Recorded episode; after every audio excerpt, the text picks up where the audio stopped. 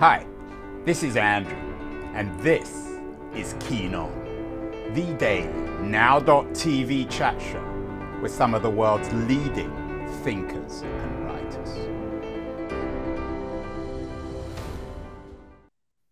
Hello, everybody. It is Friday afternoon, January the 20th, 2023.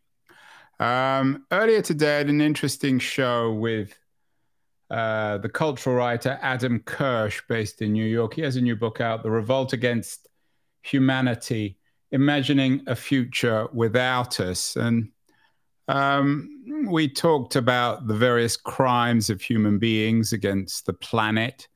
And of course, one can exaggerate them and over dramatize them, but it's certainly true that human beings have been responsible for the destruction of many other species. If you Google endangered species, you come across all sorts of cuddly creatures that we claim to love, from giant pandas to snow leopards to rhinoceroses to blue whales and hawksbill sea turtles. It's a shameful list. And uh, another animal which we tend to love, which is on this list, are koala bears that are now uh, officially an endangered species in, in parts of eastern Australia. It's very disturbing uh, for uh, not just the koalas, of course, but many nature loving Australians. The koalas define Australia and vice versa.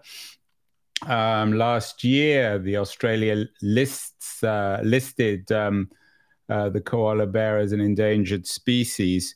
Um, and uh, a couple of weeks ago, there was an interesting piece in the Wall Street Journal by my guest, Danielle Clode, uh, about the koala bear. She describes them as both endangered and adaptable.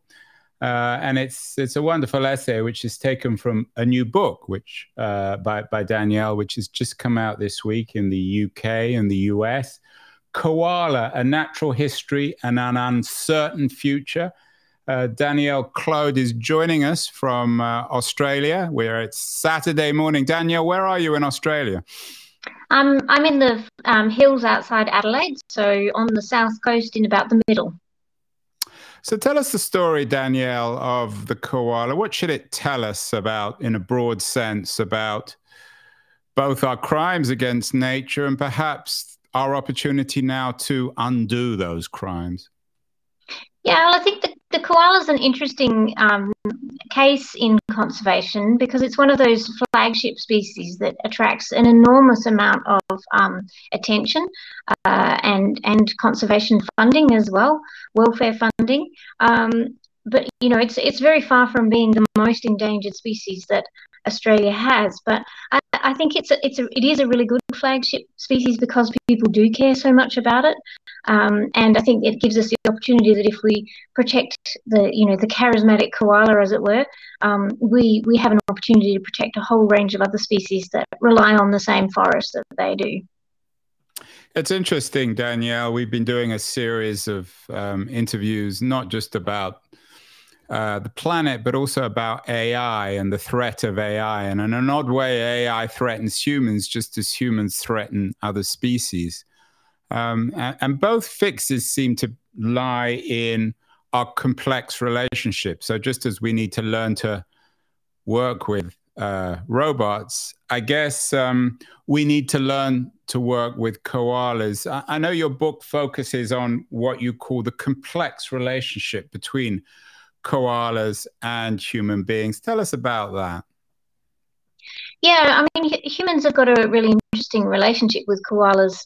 Koalas certainly elicit a very particular response.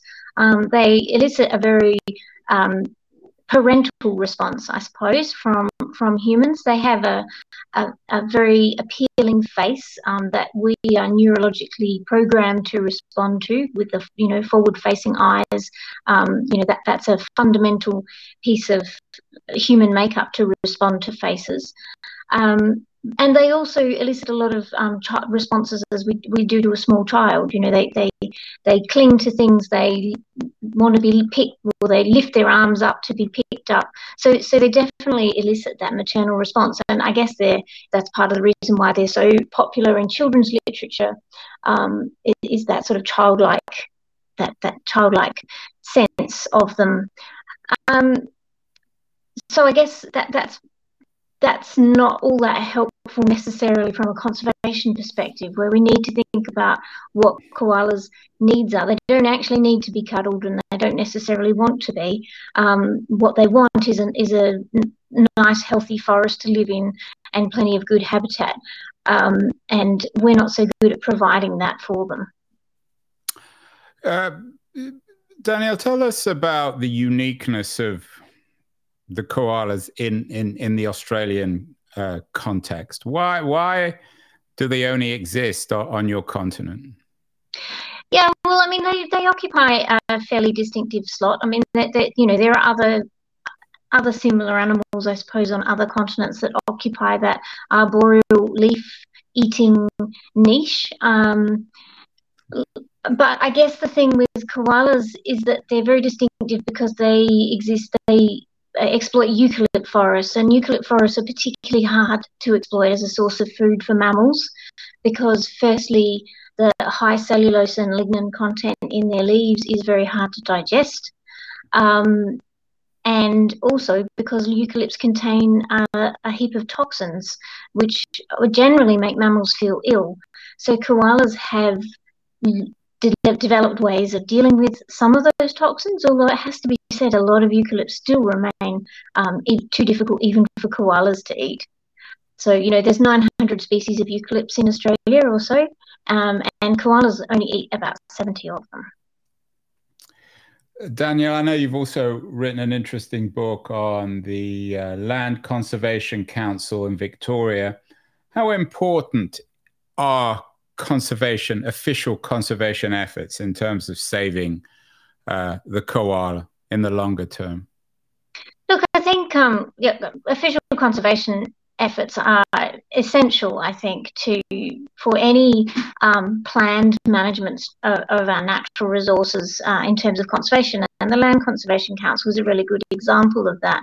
That has had a, a history of of successively surveying different areas of the state of Victoria and coming up with a plan for conservation for each area. So it was a very systematic process, and it's quite unique, uh, certainly in Australia, quite possibly in the world, for for doing that. And because of the lack of information, um, most a lot of our problems come from a lack of information about the natural um, environment and and what's actually present in areas or absent in areas. That's very apparent with koalas. We don't even know how many there are in different areas, so it's hard to know when they're declining.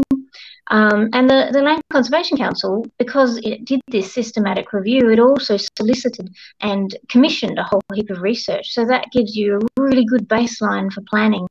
Um, and that's the kind of structure you really need to have in place if you're going to have a good system of um, protecting the natural environment, ensuring that you balance human needs and uses against um, conservation needs and uses, which which was also a really important factor. What is the politics of this, um, Danielle, in Australia? I know that recently in New South Wales, where many of the koalas can be found, uh, the Labor and coalition parties uh, proposed plans. Um, is this highly political as it is in the United States?